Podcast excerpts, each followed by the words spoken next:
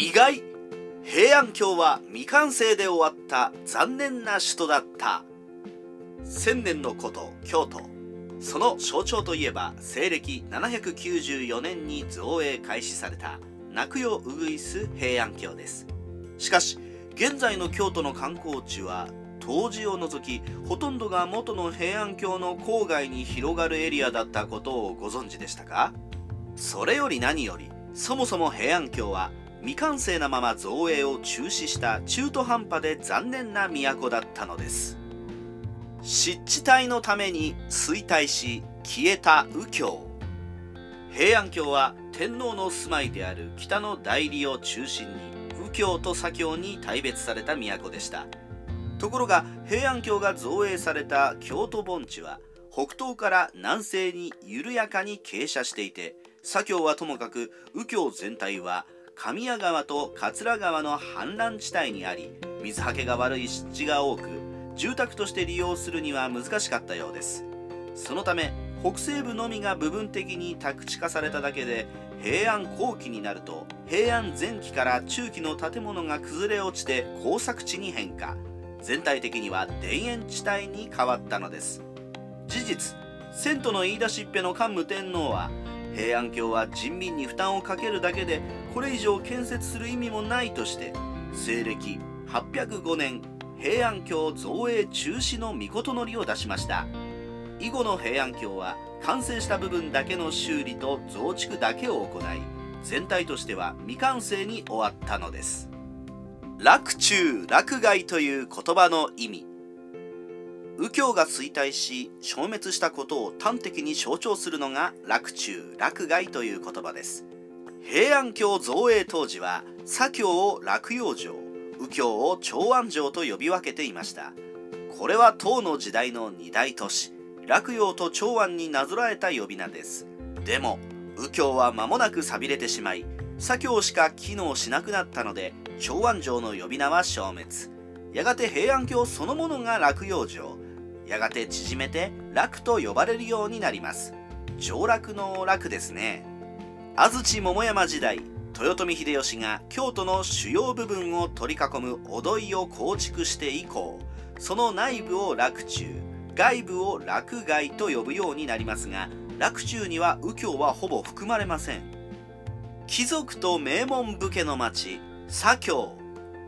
北東部にある左京北部は鬼人の邸宅が連なり庶民の住居も軒を制して立ち並びますがそのせいで火事が発生すると広い範囲が延焼することになりました。逆に左京南部は排水困難な土地でしたが平安後期になると治水対策が進み新たな街路や街区が整備されます。長らく手つかずだったので土地が余り陰性の有力者や平家のような新興勢力が広大な邸宅を構えるようになりました。平安京を破壊する住民。平安京は広大な面積を持つ都なのでとても行政だけでは管理が間に合わず演技式には住民に対し街路の清掃や街路樹の植栽の義務がありました。それぞれのボート上の責任者は受け持ちのエリアを定期的に巡回して清掃義務の遂行を監督。違反者は高級役人は人事査定の低下と減俸下級役人や庶民は鞭打ち刑を課せられました。平安京の坊の周囲は王子の両側の月垣で囲まれていて3位以上の公家しか王子に面した角屋を作れませんでした。その他の人々の棒への出入りは工事に対応する防門だけで月垣にボコボコ穴を開けるのは許されず実用性よりも美観が重視されていたのです。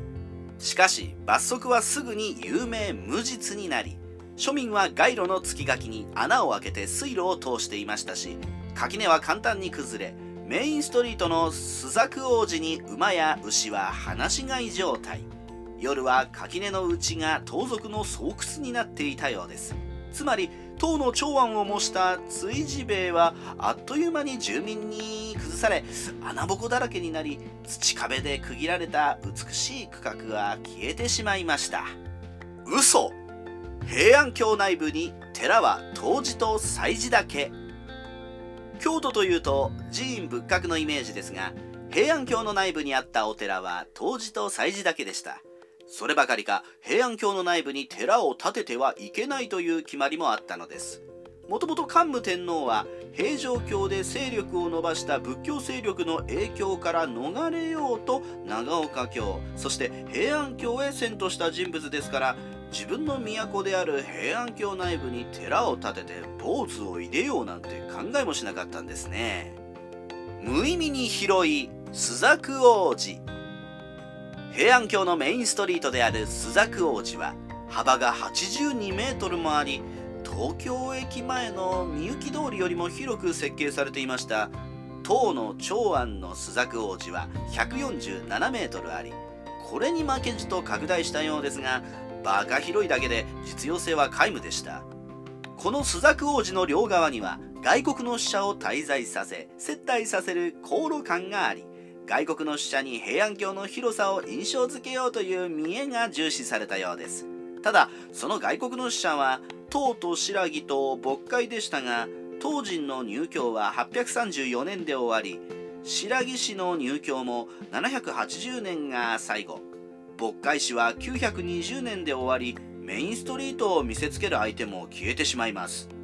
残された朱雀王子の用途は大城祭に天皇が朱雀王子を歩くだけでしたが大城祭は天皇即位の場合に一度だけ使われるだけでした。やがて朝廷の力が衰えるに従い朱雀王子は荒れ果てても修復することができなくなり大城祭も朱雀王子をショートカットして行われるように変化します。でかい分だけ水防ぶりが目につくという痛い状態になったのです。そもそもでかすぎた平安京。平安京を建設する時桓武天皇は唐の長安に負けないような巨大な都を目指しました。つまりは唐と我が国は対等であるぞという気構えを都の大きさで示そうとしたのです。しかし土地の地理的な制約があり事実は長安城の4分の1の規模に縮小せざるを得ませんでした。それでもまだまだ平安京はまだでかすぎたのです。平安時代唐の長安城の人口は100万を超えていたのに対し平安京の人口はわずかに10万人で10分の1でしかありません。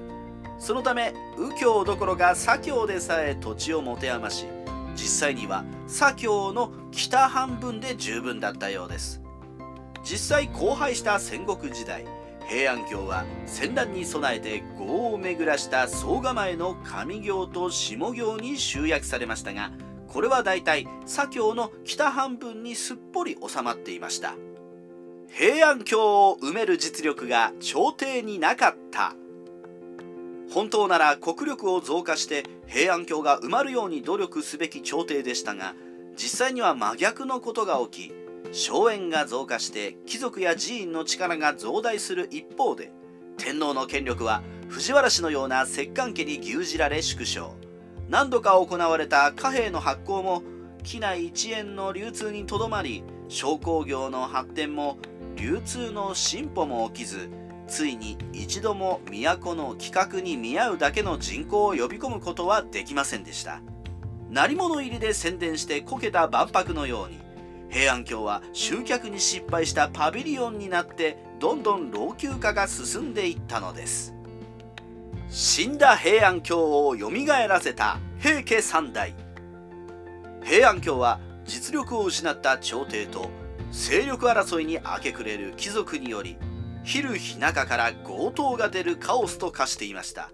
これを蘇らせたのが平正盛平忠盛平清盛の平家三代と鳥羽白河地区を生み出した陰世紀の上皇鳥羽法皇白河法皇です。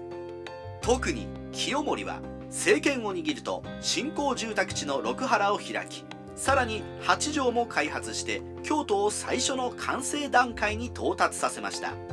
武士というと京都に乗り込んでは小競り合いをして焼き払う軍刀の一つのように考えられがちですがそうではないのです。平安京ライターカワウソの独り言。恥ずかしながら長年歴史ライターとか言いつつカワウソは平安京が未完成で終わったという事実を知りませんでした。そればかりか現在京都の名所旧跡と呼ばれる寺院仏閣が当時を除いては平安京の内部にはないというのも驚きでした。つまり京都は平安京が企画倒れで終わりその後外部の物資勢力が入ってきて郊外の開発を繰り返して現在があるハイブリッド都市なんですね。